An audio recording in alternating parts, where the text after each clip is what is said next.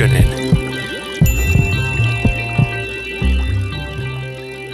Monille lienee tuttu lapsuudesta rikkinäisen puhelimen leikki. Siis se, kun yksi viesti kuiskataan korvasta korvaan pitkän ketjun läpi ja kas, alkuperäinen lause ja ketjun päähän päätynyt viesti eivät muistuta vähäkään toisiaan. Ilmiö on universaali ja aivan eri tavalla läsnä oleva, kun se siirretään verkkoon, sosiaalisen median, keskustelupalstojen ja sähköpostien maailmaan. Miksi asia vääntyy niin helposti verkossa toiseksi? Tähän on olemassa kaksi pääsyytä, ja niistä puhutaan tänään Tiedeykkösessä. Minä olen Ville Talola, tervetuloa seuraan. Toinen pääsyy perustuu osaamattomuuteemme. Viestintä voidaan nähdä ylipäätään vaikeana taiteen lajina, mutta monet asiat verkossa tekevät siitä vielä hankalampaa. Toinen syy taas on se, että verkossa on toimijoita, jotka eivät säästä aikaa, eivätkä vaivaa varmistaakseen, että viestit todellakin vääntyvät ja vääristyvät. Heitä me nimitämme trolleiksi ja heidän viestejään esimerkiksi valeuutisiksi. Ohjelman lopulla verkkoviestinnän inhimillisistä haasteista puhuu viestinnän dosentti Janne Matikainen Helsingin yliopistosta. Mutta aluksi pureudumme internetin hämärän viestinnän maailmaan. Niin kauan kun ihmiset ovat osanneet puhua, he ovat osanneet puhua myös puolitotuuksia, epämääräisyyksiä ja juoruja. Ja niin kauan kun ihmiset ovat pelanneet valtapelejään, ja sen pelin historia, hyvät kuulijat, se on pitkä – nämä keinot ovat olleet käytössä. Toisen maailmansodan aika on ollut käänteen tekevä propagandan kannalta. Tuolloin elokuva tarjosi ennen kokemattoman välineen tunneviestien välittämiseen. Mutta nyt meillä on olemassa verkko. Maanpuolustuskorkeakoulun sotilasprofessori Akimauri Huhtinen on tutkinut verkossa leviävää disinformaatiota ja sen alkuperää.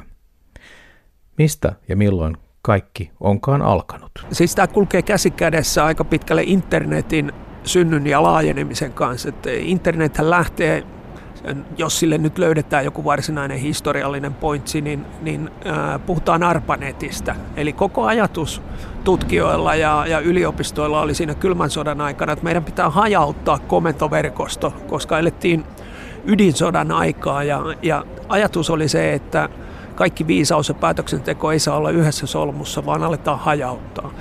Ja sitten tavallaan ää, internetin kehityksessä unohdetaan hetkeksi tämä turvallisuusulottuvuus ja se, se lähtee enemmän kaupallistuun ja laajenee niin kuin 90-luku muistetaan ja 2000-luvun al- alku muistetaan, että internettiin ladattiin todella paljon positiivisia odotuksia. Se madaltaa hierarkioita, se mahdollistaa ihmisten osallistumisen, se lisää tasa-arvoa, demokratiaa ja taloudellista hyvinvointia.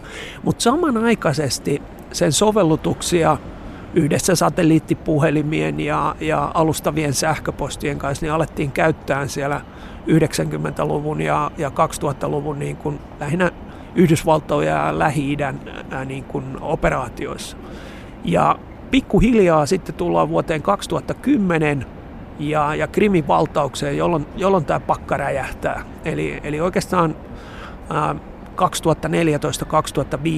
2014-2015 aletaan puhua trollitehtaista, aletaan puhua ää, trollaamisesta, somen käytöstä osana, osana tota, kansainvälisiä kriisejä ja, ja, ja niin kuin, ää, sotilaallisia operaatioita. Eli kaikki, mitä keksitään siviilipuolella, niin ne seuraa aika nopeasti sitten myös, myös sotatantereille. Niin, tämä trolli on jo löytänyt paikkansa meidän kielenkäytössämme ja tuntuu siltä, että trolleja on ollut maailman sivu, mutta tämä historia tosiaan on aika lyhyt, kun sitä tästä nyt taaksepäin rupeaa katsomaan. Mikä on oikeastaan trollin määritelmä, jos me ruvetaan sitä pohtimaan, ja onko trollilla jotakin rinnakkaisia kollegoja, joita kanssa olisi hyvä huomioida tai hahmottaa tästä verkkotodellisuudesta, jotka toimivat trollien tavoin? Aki Mauri Huhtinen.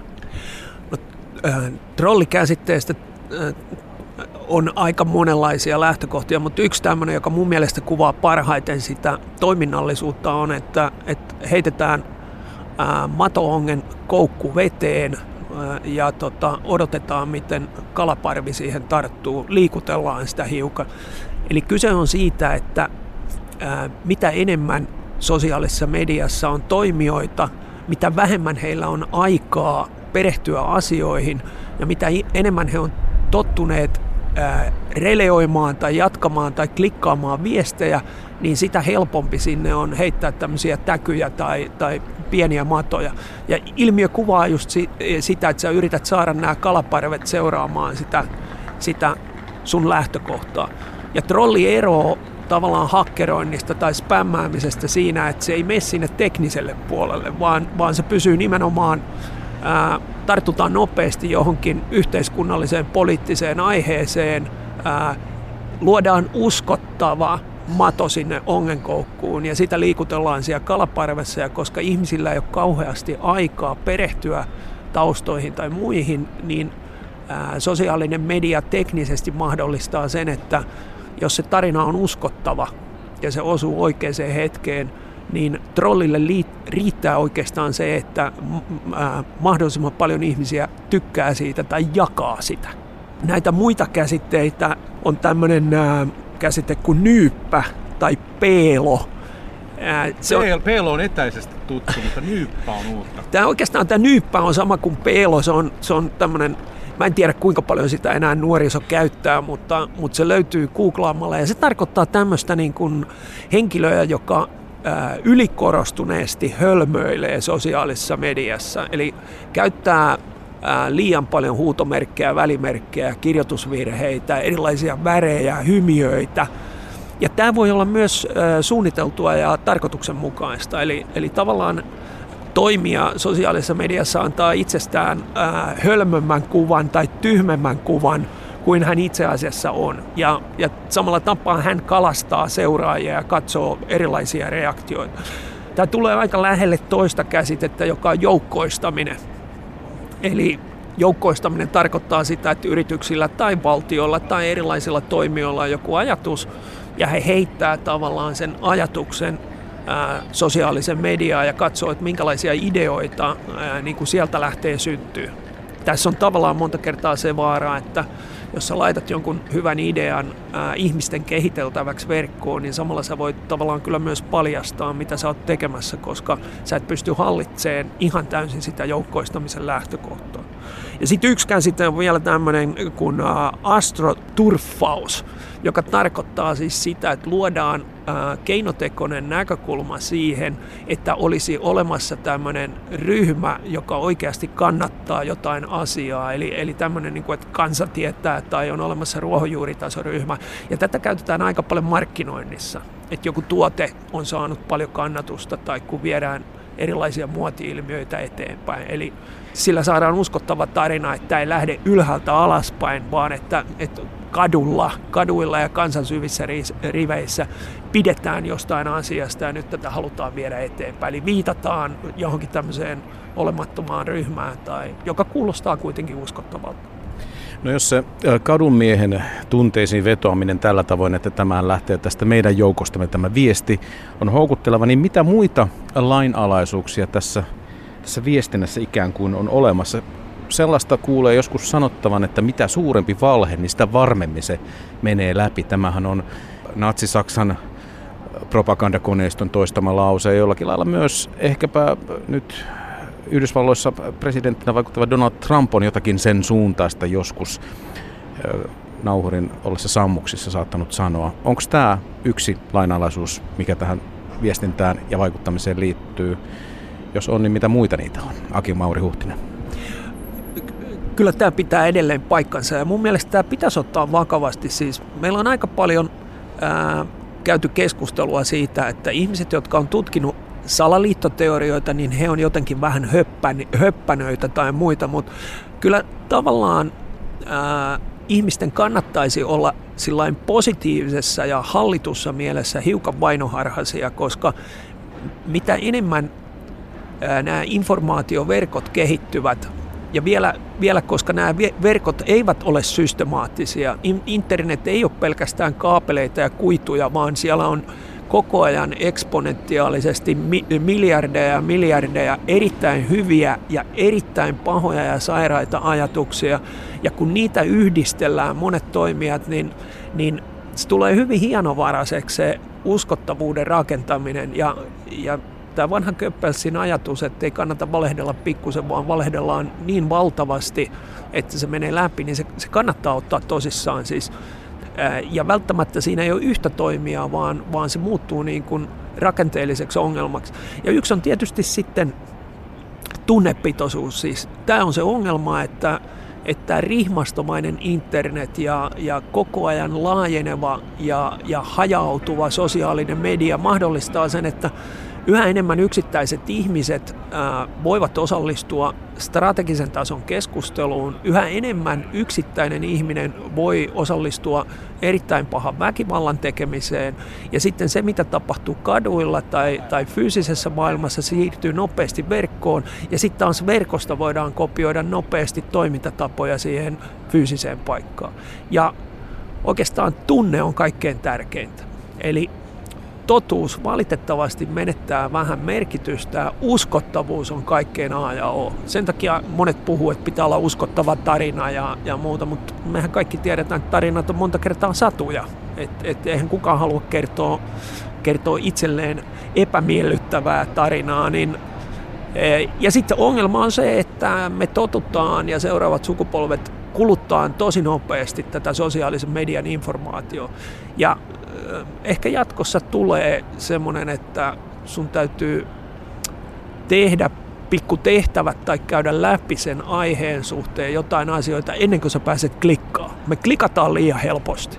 Eli sä saatat itse, vaikka et sä haluaisi, niin välittää ja releoida ja pistää eteenpäin viestejä liian nopeasti, koska se on niin helppoa. Ja, ja tämä voi olla semmoinen, että tota, jatkossa niin me joudutaan siirtyä niin kuin teknisistä roskapostisuodattamista tämmöisiin myös tämmöisiin psykologisiin roskapostisuodattimiin, joista nyt on esimerkkejä. Esimerkiksi Twitteri blokkasi aika paljon ää, jo etukäteen tilejä, jotka ei ollut aktivoitu, niin he, he blokkas pois liittyen tähän Hongkongin ja, ja Kiinan tapahtumiin. Eli tämä on jatkuvaa tämmöistä niin kuin aseen ja vasta-aseen taistelua. Ja siihen keskusteluun varmasti tulee myös yhtenä hämmentämään tätä koko keitosta kysymys sananvapaudesta ja sen rajoista.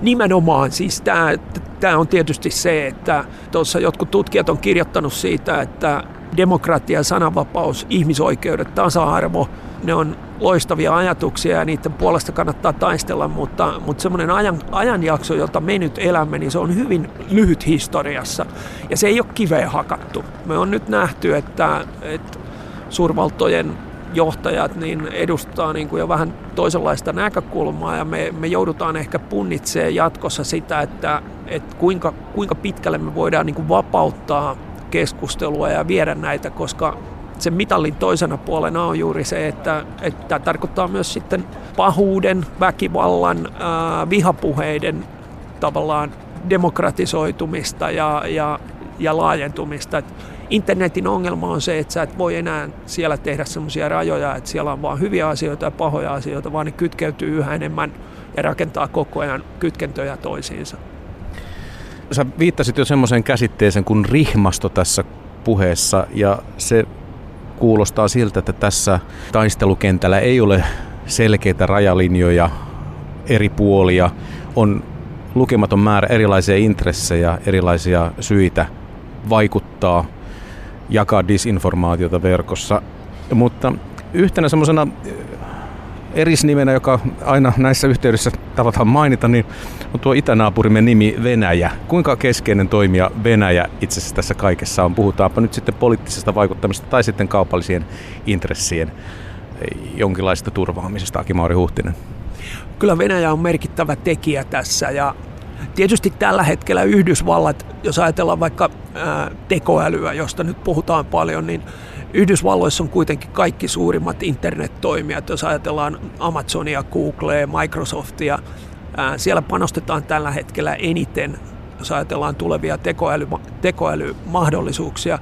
Mutta Kiina tulee tosi vahvasti, myös Venäjä panostaa tähän Ja tämä on, tämä on niin kuin mielenkiintoinen kysymys myös Euroopan unionille ja pienille valtioille, koska tavallaan internet, sinne on kaikki kytkeytyneenä ja, ja niin kuin sosiaalisen mediaan voi kytkeytyä kuka tahansa, niin tämä on, pelitila on sinänsä uusi. Et jos ajatellaan aikaisempia ulottuvuuksia, ilmatilaa, lentoliikenteen kehittymistä, avaruuden vallotusta, merta, jos mennään useita satoja vuosia taaksepäin, niin ne oli kuitenkin suurvaltoja ja imperiumien, jotka kehitti niitä.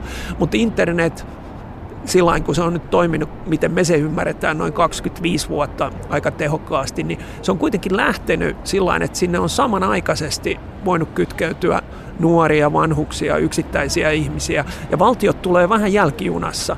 Ja nyt kyllä Krimin miehitykseen liittyen ja, ja se, mitä, mitä Venäjästä tiedetään, niin äh, he on ottanut hyvin tosissaan äh, vaikuttamisen siellä. He kehittyy siinä koko ajan äh, siinä toiminnassa. Ja tämä kilpailu käydään todennäköisesti niin kuin Yhdysvaltojen, Kiinan, osittain Venäjän ja sitten Euroopan unioni on ehkä tämmöinen yksi toimija siinä jatkossa. Ja jos yksi saa siellä jotain oikeuksia ja yksi kehittää siellä jotain ää, omia toimenpiteitä, niin se avaa myös kaikille muille sen, että muut tulee perässä. Toit tuossa ennen kuin aloimme nauhoittaa, niin esiin sellaisen käsitteen kuin refleksiivinen kontrolli. Mitä se tarkoittaa?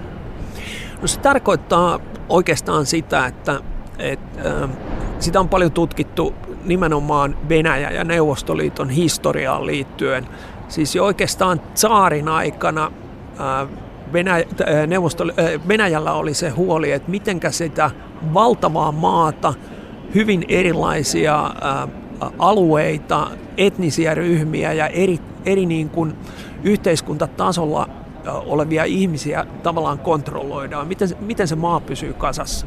Ja silloin lähdettiin kehittämään tuossa 1900-luvun alkupuolella tämmöistä ajatusta kuin refleksiivinen kontrolli. Eli se tarkoittaa sitä, että ei kontrolloida suoraan jotakin toimijaa, vaan luodaan semmoiset olosuhteet, että toimijat alkaisivat itse ehdollistumaan ja toimimaan vallankäyttäjien halutulla tavalla. Ja tyypillisesti tähän liittyy se, että, että ei jää jälkiä. Ei, ei, ole, ei ole selkeitä käskyjä, ei ole selkeitä toimeksantoja, tai tänä päivänä voidaan ajatella, että on erittäin vaikea kaivaa digitaalisia tai elektronisia jär, jälkiä, että, että jonkun toiminnan taustalla on suoraa krem. Mutta me nähdään, että tietyt toimijat alkavat toimimaan niin kuin vallankäyttäjien hengen mukaisesti. Ja tämä tietysti palataan propagandan ihan, ihan niin kuin perusajatuksiin, että paras propagandahan on juuri semmoinen, että se, kehen se kohdistuu, niin ei välttämättä ymmärrä sitä, että häneen vaikutetaan, mutta hän muuttaa käyttäytymistään ja toimintaansa halutulla tavalla. Meillä on paljon historiasta esimerkkejä, että ihmiset kyllä alkoivat uskoa propagandaa, mutta välttämättä se ei vielä mennyt sille tasolle, että he olisivat alkanut muuttaa käyttäytymistä. Tähän kuulostaa sellaiselta strategialta, että jos tätä ei oltaisi keksitty jo aikoja sitten, niin nyt verkon myötä se viimeistään joku ajatteleva taho olisi tämmöisen implementoinut ihmisten välillä.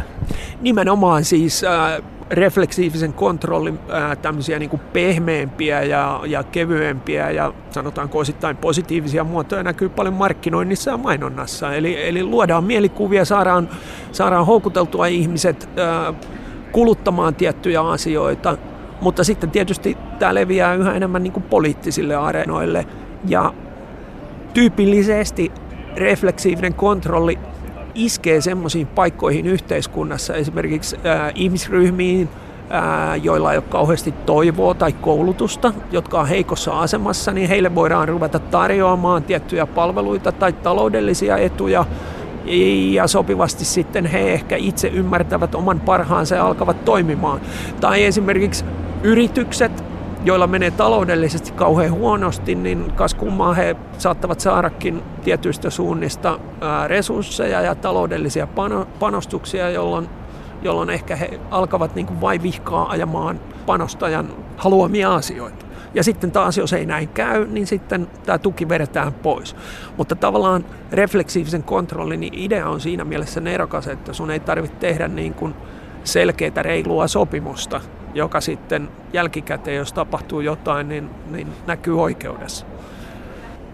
Jo tässä vaiheessa, kun tätä kuuntelee, niin ymmärtää sen, että tämä kenttä on kovin sekava. Tässä rintamalinjat ovat miten sattuu, ja tämä mahdollistaa ilmeisesti myös sellaisen, että erilaiset toimijat löytävät erilaisten yksittäisten intressien ympärillä toisensa, vaikka heidän isot tavoitteensa voisivat olla vastakkaisia. Tämäkin on jonkunlainen verkon ilmiö, vai kuinka? Kyllä siis, äh, me on pitkään ajateltu, ja edelleenkään se ei ole väärin, että, että maailma on systeeminen. Systeemi tarkoittaa sitä, että meillä on niin kuin vaikka hyvin monimutkainen metroverkosto tai sähköverkko, mutta systeemissä löytyy vielä joku paikka, mikä varmistaa sen, että ei tapahdu onnettomuuksia tai kaikki toimii normaalisti.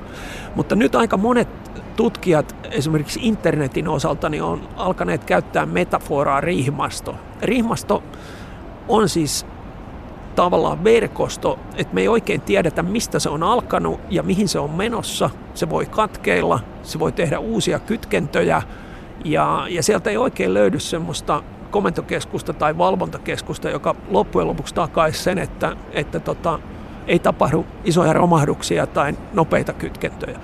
Ja tämä tarkoittaa sitä, että yritykset, isot ja pienet, kansalaisjärjestöt, poliittiset toimijat, valtiot, yksittäiset kansalaiset, niin voivat tehdä tämmöisiä niin kuin pikaluottamuksia. Eli tämä tulee aika paljon niin kuin liikemaailmasta, että ei suhtauduta enää niin äh, vahvan tunnepitoisesti tiettyihin asioihin. Ja, ja tämä on esimerkiksi turvallisuustoimijoille vaikea, että me on totuttu ajattelemaan, että meidän täytyy eka, eka tietää, ketkä on meidän puolella ja ketkä on meitä vastaan. Mutta, mutta tästä on enemmän viitteitä myös esimerkiksi kriisihallinta-alueella siitä, että sun täytyy tehdä – monien toimijoiden kanssa yhteistoimintaa, jotka nyt ei välttämättä suoraan ole sun parhaita kavereita, mutta sä ymmärrät, että ne on niin merkittäviä, että niiden kanssa vaan pitää tehdä. Ja verkossa tämä on tietysti oleellista, että, että saattaa olla pelimaailmassa tämä rihmastomaisuus näkyy erittäin hyvin siinä, että sä saatat mennä verkkoon onlineen, pelaa jotain peliä, ja se, kenen kanssa sä pelaat, niin sehän voi olla ihan kuka tahansa. Sehän voi olla vaikka paatuneen rikollinen tai murhaaja, mutta te pelaatte ja se peli on teidän välissä. Ja, ja peli voi sujua ihan hyvin, mutta sähän et voi tsekata sitä, sitä sen toisen pelaajan identiteettiä, jos ei hän anna siihen mahdollisuutta.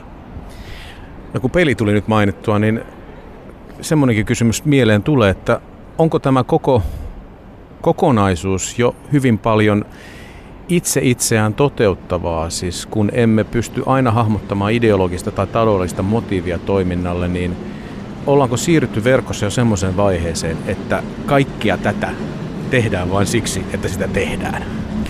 Kyllä me kuljetaan mobiililaite edessä yhä enemmän ja, ja tästä on tullut elämäntapa ja oikeastaan todellisuus itsessään. Se ruokkii itse itseään. Et mä en näe oikein semmoista mahdollisuutta, että, että sosiaalinen media, internet – kaikki siihen liittyvä toiminta olisi jotenkin väline.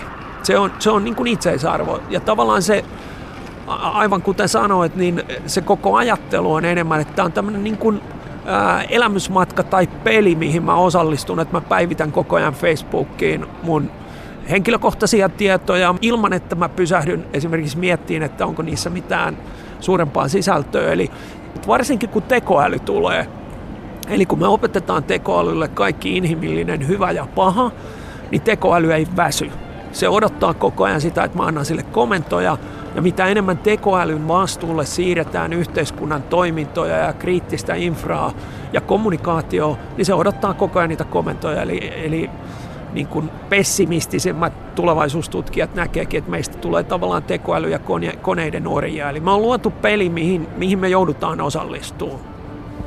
Tämä dystopinen tulevaisuuskuva ehkä ansaitsee vielä oman ohjelmansa erikseen, mutta jos ajatellaan nyt sitten tätä päivää ja konetta, botteja, jotka sylkevät väsymättä erilaisia sisältöjä nettiin, kuinka hallitseva osa tällaisella koneella on jo itse asiassa siitä viestinnästä, mitä, mihin me verkossa törmäämme tänä päivänä? Aki Mauri Huhtinen.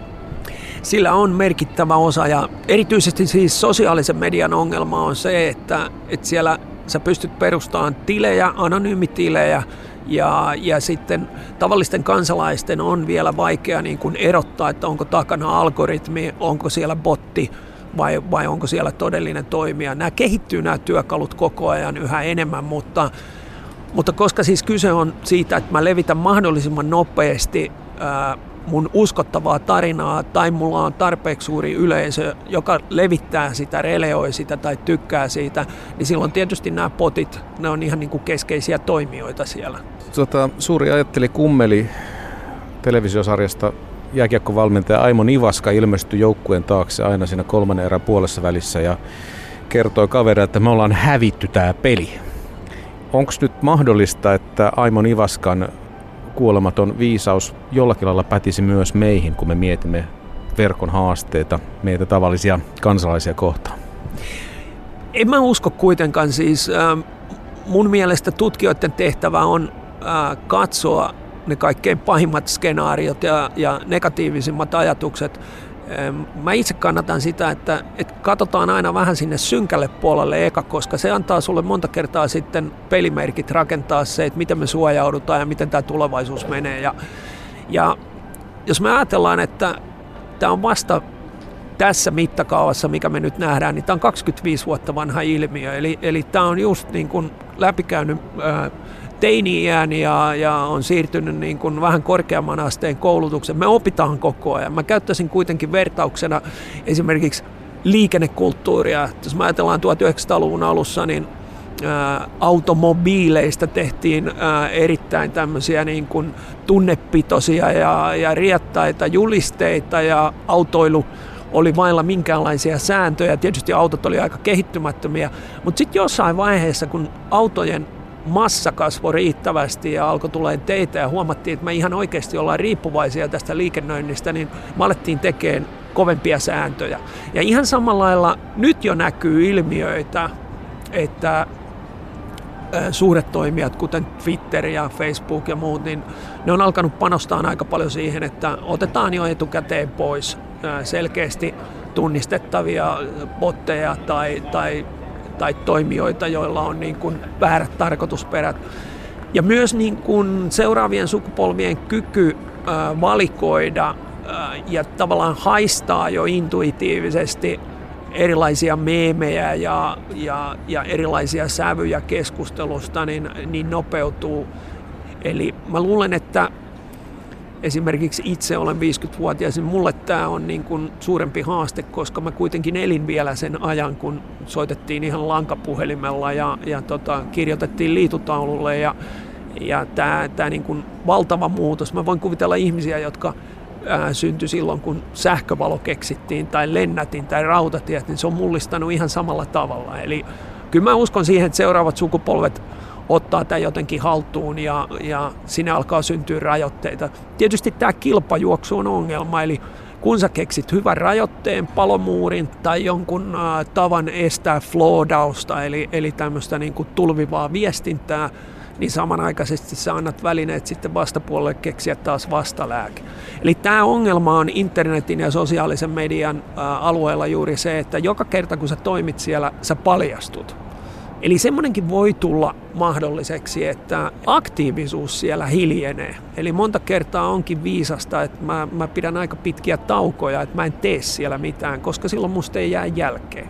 Eli semmoinen niin kuin, me tullaan löytämään tämän koko ajan kiihtyvän sosiaalisen median internet-vauhdin jälkeen ehkä semmoinen niin kuin tasainen matkamauhti, mutta tämä tarkoittaa sitä, että sun täytyy todellakin tietää, mitä sä oot siellä tekemässä. Monet esimerkiksi nyt keski-ikää käyvät muistavat kirkkaasti ajan ennen kännyköitä saati internetiä, sosiaalisia medioita tai verkkokirjautumisia. Muutos on ollut suuri ja nopea, joten onko siis ihme, jos emme pysy perässä, kun kommunikointi ja asiointi lähtien veroviranomaisista aina lasten koululäksyjen tarkkailuun tapahtuu verkossa.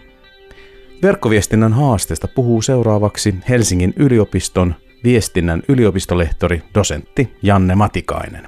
Totta kai se on niin kuin aika nopealla, nopealla tahdilla niin kuin tullut erilaisiin ihan arkielämän toimintoihin ja instituutioihin ja sitä kautta meidän täytyy niin kuin, kansalaisina, kuluttajina tottua käyttämään uudella tavalla se tietysti helpottaa monella tavalla myös meidän elämää. Sen täytyy muistaa, että se, jos me kriittisesti ajatellaan, niin meitä pakotetaan tähän rooliin ja muottiin, mutta tietysti se myös niin kuin helpottaa, että meillä moni asia on huomattavan paljon helpompaa, kun me voidaan tehdä ne net, netissä. Mutta sitten tietysti tulee erilaisia, että ihmisillä on erilaisia rajoitteita ja voidaan ajatella, että hyvinkin ik, niin kuin ikääntyneille ihmisille – joillekin, ei suinkaan kaikille, mutta joillekin voi olla hanka eri kulttuureista tänne tuleville, joilla on ehkä huono luku- ja kirjoitustaito ja ei välttämättä tietokonetta nähnyt ikinä. Niin, mutta kyllähän se olisi vaikea ajatella, että tässä yhteiskunnassa miten pystyisi erilaisissa kohdissa toimimaan, jos ei käyttäisi nettiä. No, kun tätä moninaisuutta kuvataan tässä jo ja kuvasit, niin se jotenkin myös valmiiksi selittää sitä, mikä oli tässä ikään kuin vähän kuin alkuperäinen kysymys, miksi, miksi tähän lähdettiin, on se, että miksi tämä viestintä niin usein epäonnistuu verkossa. Se, se, se tapahtuu niin monella tasolla ja sitä käyvät niin monet, monella tasolla olevat ihmiset. Sitä, sitä viestintää siinä on jo sisään rakennettu tällainen handicappi tässä mielessä, mutta, mutta kun se on aika yleinen kertomus, että tämä viesti menee täällä verkossa pieleen, tai se vääristyy, tai sitä ei ymmärretä oikein. Niin mi- miksi siinä nyt sitten käy näin? Niin. No se tietysti meillä on helposti myös sellainen ajatus, että kasvokkaisessa viestinnässä se viesti yleensä ymmärretään oikein, mutta aika usein siinäkin se menee pieleen tai me ymmärretään eri tavoilla. Mutta ja mä sitä mä en pysty sanoa, että o, o, tapahtuuko, onko sitä niin todettu, että verkossa niin kuin tutkimuksellisesti, että onko verkossa tapa äh, väärinymmärryksiä enemmän. Kyllähän tietysti niin kuin yksi keskeinen syy on se viestinnän välittyneisyys, eli meillä puuttuu se kasvokkainen kontakti. Meillä on siis se väline, jolla me viestitään, joka lisää väärinymmärrysten mahdollisuutta ja tämmöisessä verkkovuorovaikutuksen tai niin kuin aikaisemmin kutsuttiin tietokonevälitteisen viestinnän tutkimuksessa joka on muuten lähtöisin 70-luvulta, niin jo ensi, ihan al, alkujaan raportoitiin tällaisesta ää, aggressiivisen viestinnän mahdollisuudesta, eli semmoisilla vanhoilla kunnon sähköpostilistoilla, niin niillähän syntyy hirmuisia sotia ihmisten kesken, eli, eli, eli se johtaa helposti sellaiseen tota, just väärinymmärryksiä kärjekkääseen vastakkainasetteluun. Voi sitten tietysti pohtia, että kuinka paljon se niin on siinä välineessä tietysti me ihmisethän siellä aina viestitään ja onko siinä se, että me ei nähdä, nähdä toista, niin me helpommin myös asetutaan vastaan ja sanotaan aggressiivisesti. Se jotenkin, miten me ihmisenä orientoidutaan siihen viestintätilanteeseen on sellainen, että nyt, nyt me ei niin kuin olla sen toisen ihmisen kanssa ihan tässä tekemisissä, että kun me vaan, mä vaan kirjoitan tänne tai muuta, niin mä voin mitä sattuu kirjoittaa mutta kyllähän tämä on, näkyy niin kuin ihan silloin aikaisemmin sähköpostiviestinnässä ja nykyisin sosiaalisessa mediassa, että ihmiset niin kuin kyllä ihan eri tavalla saattaa tota, verkossa viestiä toisille kuin, kuin kasvotusten.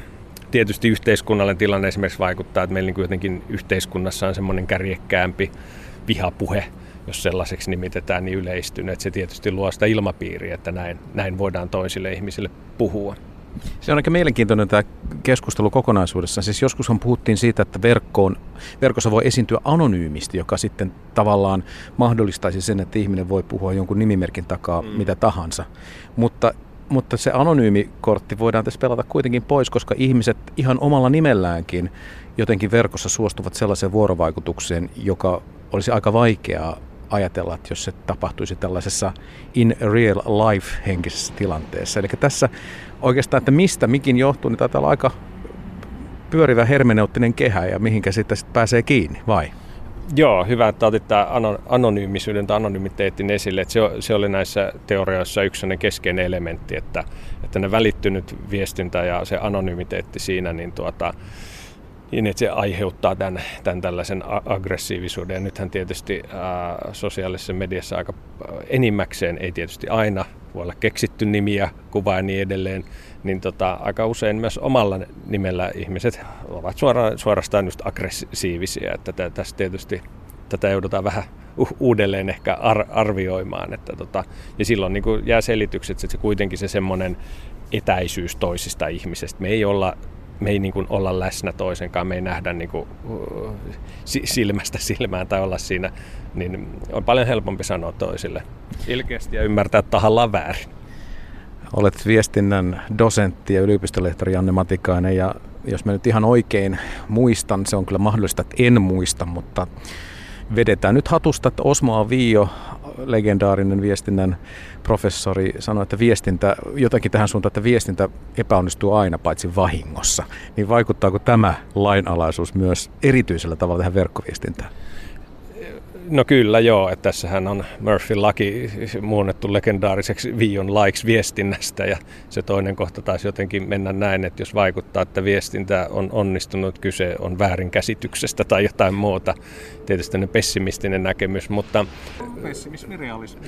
Niin, miten me ihmiset niin ymmärretään viestinnässä asioita. Meillä jokaisella oma henkilöhistoria, me kuulutaan erilaisiin sosiaalisiin ryhmiin, meillä on erilaiset tavat niin kuin tulkita asioita, antaa merkityksiä asioille. Ei ne jokaisella täysin omanlaisensa, mutta kuitenkin, että me niin kuin ajatellen vaikka työpaikoilla tai missä hyvänsä, niin meillä aina, aina vähän erilaisia tulkintoja asioille esitetään. Ja sehän on tietysti tärkeä ja rikkaus tässä, mutta silloin tästä voi juontaa sen, että, että se viestintä on aika vaikeaa, niin kuin me nyt ollaan monesti erilaisissa yhteyksissä huomattu, ja verkossa se näyttäisi olevan sitten vielä vaikeampaa, jolloin viion laki kyllä pätee siellä hyvin. Voiko tähän yhtälöön lisätä myös niinkin yksinkertaisen perinteisen tekijän kuin lukutaidon? Siitähän on puhuttu aika paljon, että lukutaito on jotenkin rapistumaan päin ollut. Ja jos tämmöinen perustaito ei ole ihan kuosissa, niin ei se nyt ainakaan helpota tätä yhtälöä, vai kuinka Janne Matikainen? No joo, tässä tietysti just, että voidaan puhua, niin kuin, voisiko sanoa, perinteisestä lukutaidosta, mitä me ajatellaan, mitä tässä itse kukin on koulussa opetellut lukemaan ja sitä kautta sitten kirjoja lukemaan. Ja sitten toisaalta on niin median lukutaito. Ja tuota, totta kai siis semmoinen ihan tämä perinteinen peruslukutaito, niin onhan se nyt niin semmoinen edellytys, että ylipäänsä tässä maailmassa voi toimia ja varsinkin netissä, joka on kuitenkin edelleen hyvin, hyvin tekstipohjainen. Siitä sitten tietysti oma keskustelunsa nyt on, että miten netti vaikuttaa meidän lukutaitoon ja tuhoaako se meidän lukutaidon. Mä en nyt uskoisi, että ihan siinä niin käy. Siinä on varmaan monia muitakin tekijöitä, mutta totta kai niin kuin nuoret ja aikuiset ja keski-ikäiset ihan yhtäläiseen tietysti hyvin paljon korvannut kirjojen lukemisen tänä päivänä jollain netin älypuhelimen sosiaalisen median käytöllä. Mutta sitten tulee niin se toinen, se, se medialukutaito, niin kuin, että jotenkin ymmärretään niitä mediaympäristöjä, missä toimitaan ja niitä sisältöjä, mitä siellä on, miten niitä on tuotettu ja mistä lähtökohdista. Ja tämä nyt ehkä tietysti jonkun verran liittyy erityisesti tällaiseen informaatiovaikuttamiseen ja valeuutisointi ja kaikki täh- tähän liittyvää. Tietysti me, tämmöinen netin medialukutaito on tärkeää, mutta tietysti yhtäläiseen kaikkeen vuorovaikutukseen, mitä tapahtuu, koska se tavallaan niin kuin netissä ja sosiaalisessa mediassa se, että kenen kanssa me ollaan vuorovaikutuksessa, mistä lähtökohdista jotkut on vuorovaikutuksessa, niin, niin voi olla niin kuin kuka tahansa missä yhteydessä hyvänsä. Me tällaisessa kasvokkaassa arkisessa elämässä ei kohdata niin, kuin niin paljon ihmisiä ja asioita ja tahoja, niin, tota, niin se asettaa semmoista haasteet. Et esimerkiksi monet on mainostamassa jotain tuotteita esimerkiksi esiintyen kuitenkin ihan tavallisina ihmisinä, että me ei voida erottaa, että mikä on markkinointia ja mikä ei netissä. Meidän per, tämmöisessä perinteisemmässä maailmassa se on ollut, se on ollut mukavan yksinkertaista useimmiten, mutta netissä se käy hirveän vaikeaksi. Verkosta jotenkin ajateltiin, kun se tuli, että se on sosiaalisista rakenteista ja perinteistä hierarkioista vapaa ympäristö, missä ihmiset saavat aika vapaasti ottaa oman roolinsa ja sitä ei tarvitse enää kysyä mm. keneltäkään, että, että saanko mä sanoa näin tai voinko mä tehdä mm. tätä. Ja tämmöinen aika idealistinen kuva verkosta oli meille pitkän ajan niin kuin semmoinen hallitseva kertomus siitä, mutta sen, sen todellisuuden tietenkin haastaa se, että verkossa myös pystyy helposti manipuloimaan ihmisiä ja pystyy tuottamaan tietynlaisia totuuksia siihen verkkoyhteisöön ja ympäristöön, joiden totuusarvo on vaikea selvittää näin poispäin. Miten ajattelet, Janne Matikainen, onko verkko loppujen lopuksi enemmän yhdistänyt ihmisiä tämmöisenä globaalina asiana vai kuitenkin muodostanut semmoisia segregaatioita ja pienryhmiä ja ihan uudella tavalla tehnyt ihmisyhteisöstä semmoisia kuplayhteisöjä? No kyllä tota, No tämä, missä mainitsit just tämä alkuaikojen hyvin utopistinen kuva verkosta, että se on demokraattinen ja vapaa ja tasa-arvoinen, mikä tietysti kuulostaa kauhean kauniilta, mutta, mutta hyvin pian tietysti osoittautuu mikä nyt on luonnollistakin, että eihän, ei tässä maailmassa mikään paikka sellainen. No näistä ku, kuplista, niitä on tietysti niistä on puhuttu paljon viime vuosina, mutta me täytyy niin muistaa, että kyllähän ihmistä aina on erilaisissa sosiaalisissa ryhmissä ja yhteisöissä elänyt.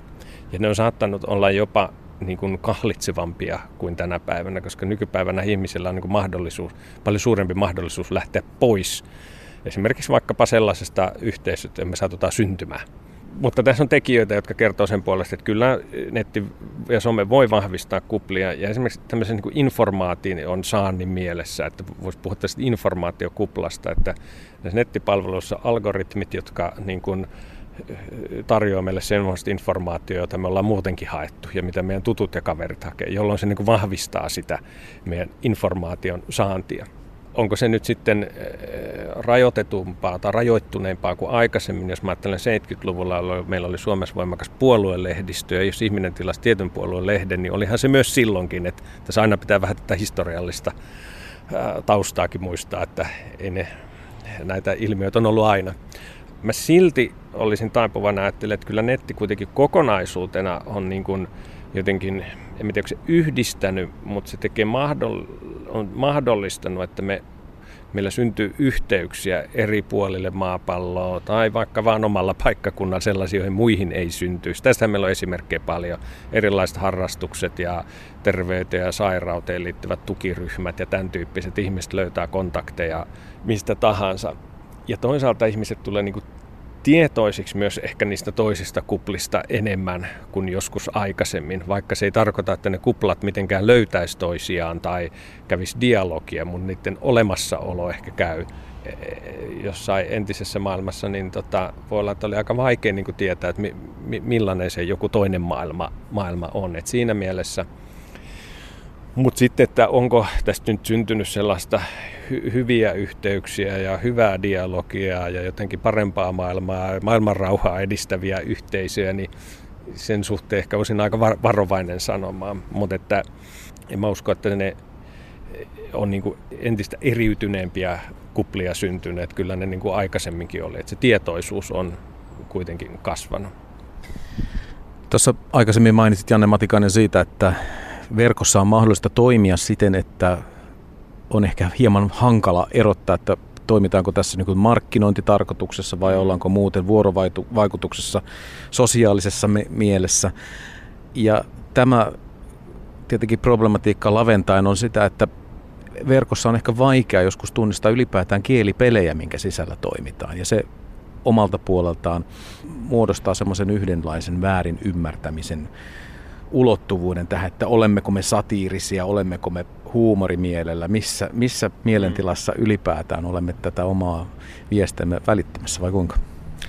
No joo, tietysti satiiri ja sarkasmi on aina aika vaikeita lajeja. lajeja. Että ne, ne, on, ne on, ja ne on erityisen vaikeita verkossa. Ja, tuossa on sen just niin tärkeä pointti, että verkossa se niin kuin erilaisissa palveluissa – yhteisöryhmissä muodostuu musta semmoinen oma niin kuin kult, sanoa, kulttuurinen koodi, miten siellä viestitään. Ja tästä on niin kuin esimerkkejä tämmöiset anonyymikeskustelut, jotka on niin kuin poikkeuksellisen törkeitä ja räävittömiä ja niin edelleen. Ja enkä mä sano, että se on fiksua, mutta näin ulkopuolisena, joihin siis itsekin lukeudun, kun käyn niitä katsomassa, niin ajattelen, että mikä maailma tämä on. Mutta se, se myös niin kuin on se niin kuin verrattuna normaalimaailmaan, että se jotenkin on sellainen koodi, että niin siellä nyt puhutaan, mutta ei se tarkoita, että ne kaikki ihmiset on ihan, ihan hulluja, jotka puhuu niin, vaan siinä on muodostunut sellainen koodi. En mä nyt sano, että se on ihmiselle hyväksi sellainen välttämättä, mutta meidän pitäisi niin kuin ymmärtää aina kukin jotenkin sitä kulttuuris, kulttuurista luonnetta, että millainen se on. Niin kuin meillä syntyy erilaisia normeja, koodeja, vaikkapa, että perheittäin, että yhdessä perheessä on tällaista huumoria ja toisessa toisenlaista, niin, niin nämä niin kuin näyttää äkkiä ulkoapäin katsottuna, saattaa näyttää, niin kuin, että et, et ne on ihan ihmeellisiä, mutta niihin sitten täytyisi ehkä niin kuin perehtyä vähän enemmän. No yksi sellainen keskustelu, mitä netin ympärillä käydään, on, on sananvapauskeskustelu. Mitä siellä saa sanoa, kuinka saa sanoa ja missä kohdassa on sopivaa sanoa mitäkin. Mm. Minkälaisia ajatuksia tämä sananvapauskeskustelun tuominen tähän verkkomaailmaan on sinussa tutkijana herättänyt, Janne Matikainen? No tässä on tapahtunut vähän sellainen, sellainen tota, niin kuin ajatellaan, että sananvapaus tarkoittaa sitä, että, että netissä voi sanoa ihan mitä vaan. Että jokaisella on vapaus sanoa. Ja, ja sitähän se ei, niin kuin, sehän ei tarkoita, että, että meillähän on niin kuin, rikoslaki ja muita lakeja, jotka kuitenkin myös, myös määrittää sitä, että mi, mitä me saadaan sanoa. No, mä en ole juridiikan asiantuntija, että en sitä kaikkien lähde turha sitä tässä kohtaan eritelläkään.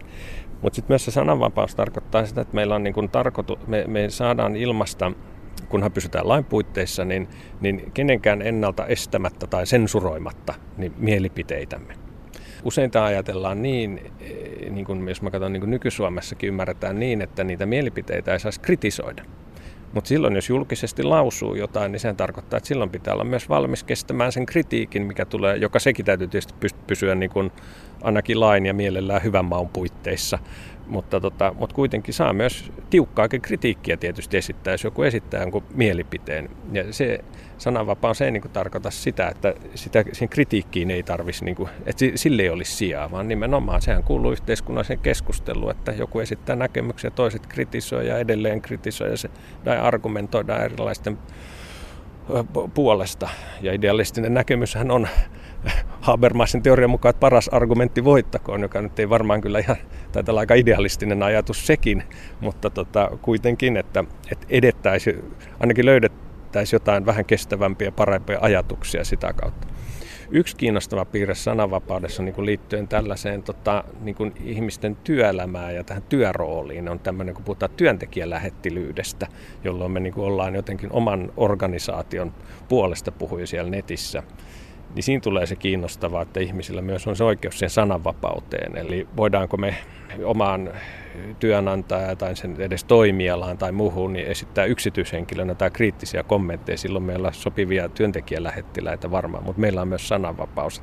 Nämä on, nämä on, niin kuin, ne on, ne on kimurantteja tilanteita, että eihän niihin mitään selkeää vastausta ole. Ihan tähän loppuun, kun me nyt lähdettiin tästä väärin ymmärtämisen mekaniikasta, niin tutkijana – koska Yleisradiolla on laaja sivistystehtävä, me voimme myös olla tällä opetuskanava välillä, niin mitkä olisivat tämmöiset tutkijan varmat vinkit siihen, että miten väärinymmärrykset verkkoviestinnässä ja sosiaalisessa mediassa parhaiten vältetään? No kyllä se lähtee siitä, että miten haluaa suhtautua toisiin ihmisiin. Ja sehän nyt pätee tietysti ihan oltiin verkossa tai ei. Että haluanko mä niin kuin ymmärtää tätä ihmistä väärin vai en. Että tota, että se on mun mielestä sellainen perussuhtautuminen toisiin ihmisiä ma- maailmaan. Ja sitten tietysti ihan ehkä tämmöiseen arkiseen viestintään tämmöinen jo vanha ohje on, että, että kun tietysti aina erilaiset viestit ja kirjoitukset muuta aiheuttaa myös voimakkaat tunnereaktioita. Se, se pieni paussin ottaminen ennen kuin kirjoittaa vastauksen, niin se on usein ihan, ihan hyvä, että ja joskus se voi olla, että nukkuu yönkin yli, että antaa pikkusen tunteiden laantua ja osaa vähän niin kuin suhteuttaa, että onko tämä nyt sellainen asia, että ei, että ei saman tien niin kuin julista, mitä sattuu siellä, joita saattaa jopa sitten myöhemmin vähän hävetä. Niin, tota, niin tällaisia hyvinkin tavalla, tavallisia ja arkisia asioita ne kannattaisi muistaa varmaan vähän kaikessa vuorovaikutuksessa.